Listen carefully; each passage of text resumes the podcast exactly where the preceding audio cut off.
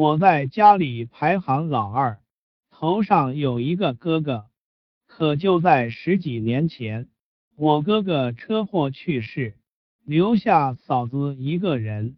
嫂子拿到了十万块赔偿金，膝下又没有他和我哥的孩子，而且那个时候他还年轻，哪怕改嫁应该也是很容易挑个好对象的。但是他还是坚持要为我哥守寡。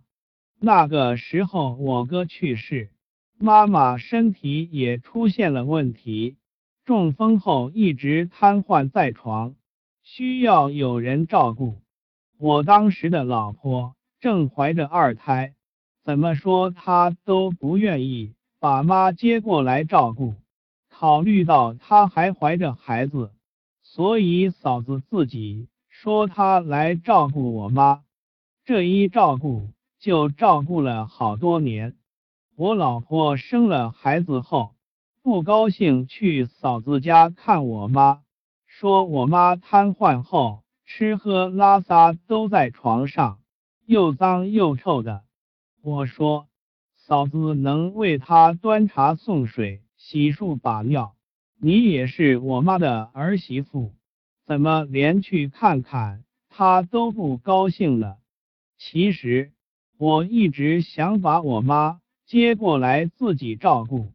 毕竟嫂子和我妈没有血缘关系，而且她一个单身的女人，照顾我妈也很辛苦。但是为了这件事，我几次和我老婆吵架，她说什么都不愿意。她说：“你有工作，我也有工作，我们还有两个孩子，自己的生活都顾不过来。”还怎么顾得上你妈啊？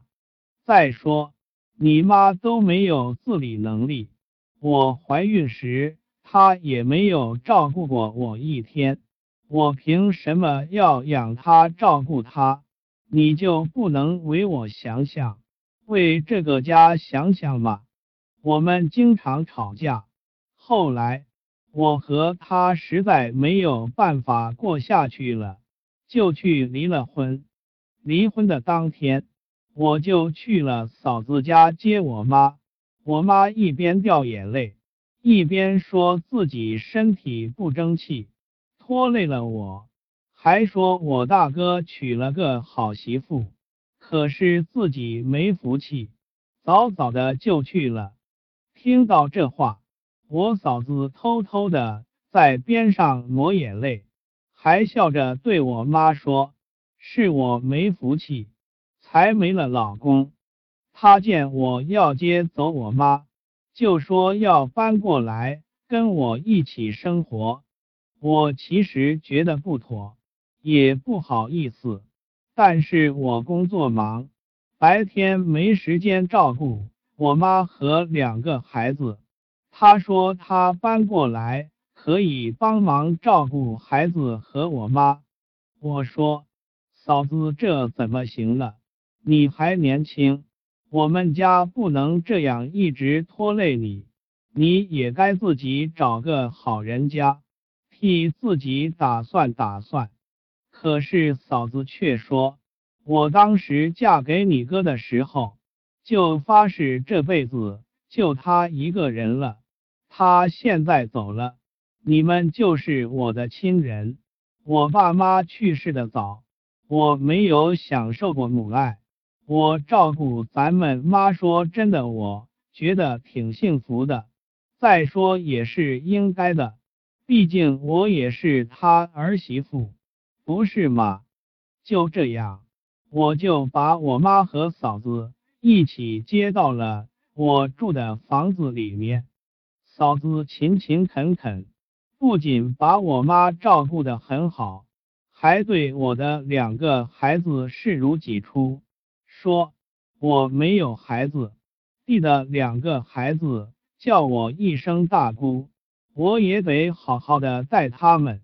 好多次，我妈都跟我说嫂子怎么怎么好，还说你嫂子也是个可怜人，跟你哥也没有个孩子，以后老了也不知道谁能给他养老。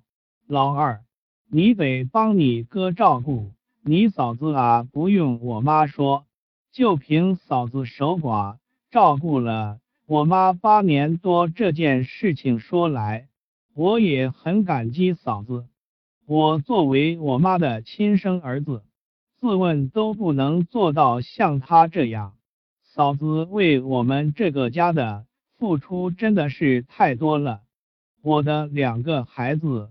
渐渐长大，嫂子对他们的好，他们自己也知道，甚至他们拿嫂子当成自己的妈妈，所以我干脆就让两个孩子认了嫂子当干妈，以后老了还有两个孩子能够照顾他，我一点都不后悔自己当初和前妻离了婚。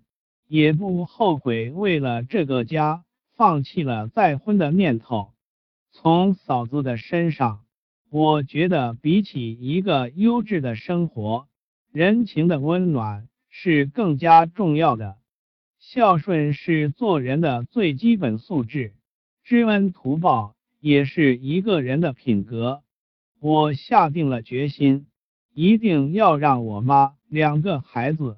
还有嫂子一起过上好日子，可是最近我妈一直催我，让我和嫂子发展试试。可是我觉得好尴尬，而且我怕自己一旦有了这方面的想法，为难嫂子，他会彻底离开我们。我为大家总结了一下，你选择和什么样的人。步入婚姻，就会过什么样的生活？在你的第一段婚姻里，妻子对你的不理解，他对你母亲的不接纳，以及他不愿孝顺你母亲，以及他对生活的态度总是和你格格不入，这都说明他和你的婚姻观、价值观有很大的出入。所以。你们之间无论怎么磨合，你们之间的矛盾还是会情出不断。这是因为从一开始你就找了一个价值观与你不匹配的对象。善良是衡量一个人品质的最基本要素。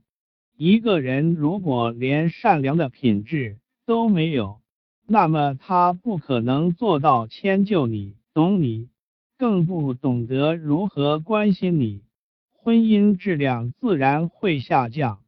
你和前妻离婚后，放弃了再婚的念头，一心想要给母亲和两个孩子以及嫂子过上好日子，这说明你是一个很有责任心、很顾家的男人。同时，你可能从心底早就把嫂子当成了自家人，把她视为了这个家庭的一部分，有一种欣赏，有一种喜欢，有一种爱，都是不自知的。就你的情况，给予你以下几点建议：一、扪心自问，你是否真的对他有好感？有喜欢和爱的感觉，才能衡量你们是否适合一辈子生活在一起。二，找个机会和他谈谈，试探一下他的想法。如果他确实对你好有好感，那么再开展追求。在这个年纪，唯有拿出行动力。才能证明你的真心实意。三，如果他没有这种想法，那么最好还是分开住，这样有利于你们各自重新开始，有利于家庭的塑造。